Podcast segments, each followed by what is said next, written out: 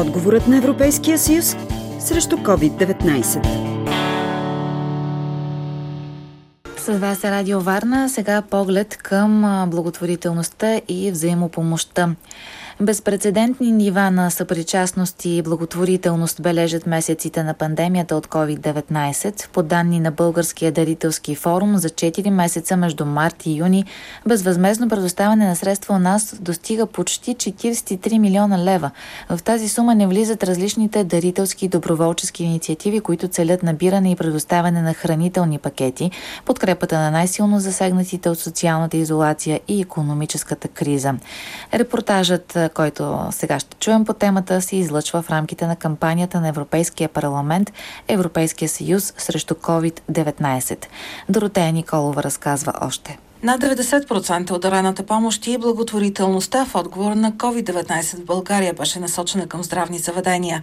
Ако в началото на кризата даранията в по-голямата си част отиваха директно към националните болници, където се полагат грижи за заразените с COVID, то след месец април значима част от общия обем дарения средства се насочи към общински здравни заведения или местни дарителски фондове, учредени от общини и кметства отново за подкрепа на болниците на първа линия последните два месеца апелите в отговор на острата нужда от апаратура, защитни средства и дезинфектанти в болниците намаляха.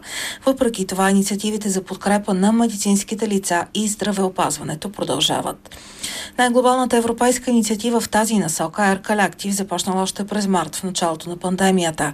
Тя обхваща инженери, медицински лица и майкари хора, които се занимават с производство и бързо прототипиране. Инициативата обединява над 170 доброволци от над 25 страни в Европа. Божана Иванова от Фундация Резонатор допълва. Идеята на Air Collective е чрез обединяването на усилия от много различни специалисти да се роди бързо решение, което да помогне в борбата срещу COVID-19.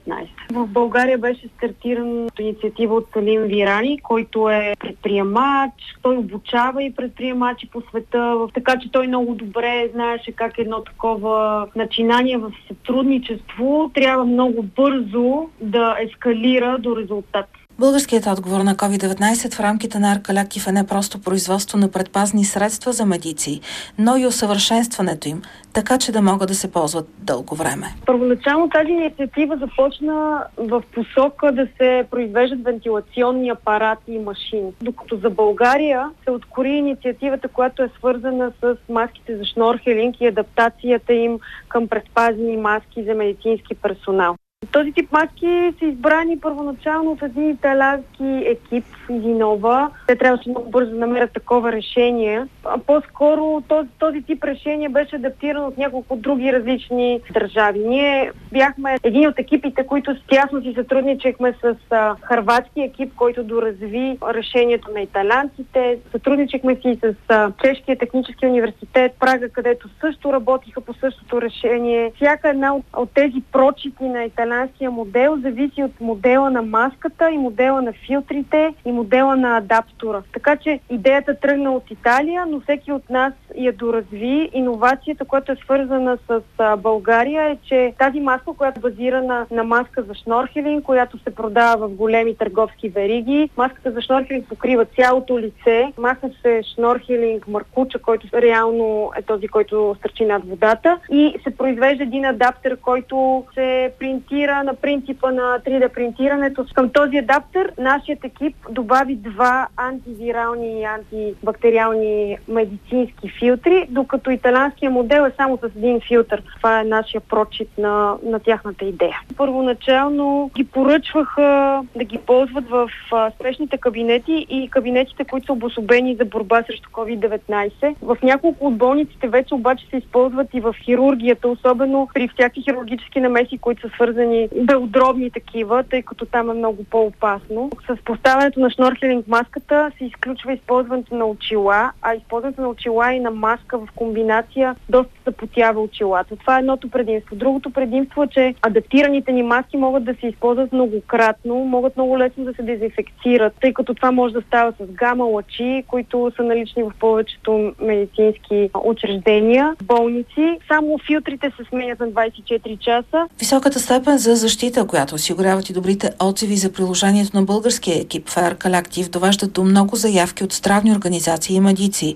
Това разказва финансистът Момчил Петров, който се включва още в самото начало съпругата ми показа какво се случва в Италия с тези маски и какви са възможностите през една статия. Като съответно свързах с един мой приятел и съответно започнахме да действаме по тази инициатива. Тогава все още нямаше Collective, заедно с други отделни групи, които работиха по тази инициатива. Да обединихме сили. На 350 са до момента произведените и дарени маски, казва Момчил Петров. Маски са дарени в над 12 града в държавата голямо разнообразие, като започнем от големи болници като Александровска, София, стигнем до Умбал в Стара Загора, в Сливен, в Велинград, в Перник. Отнеме доста време всъщност да, да обясним какво правим, как го правим на персонално ниво с всяка една болница. Се надявам, че вече Министерство на здравопазването ще има предвид така, този альтернативен метод на предпазване на медицинските лица. Цялата документация по прототипирането и производството на адаптираните маски за шнорхелинг за предпазване на медицинския персонал е с отворен код и може да се използва и прилага от всеки навсякъде по света.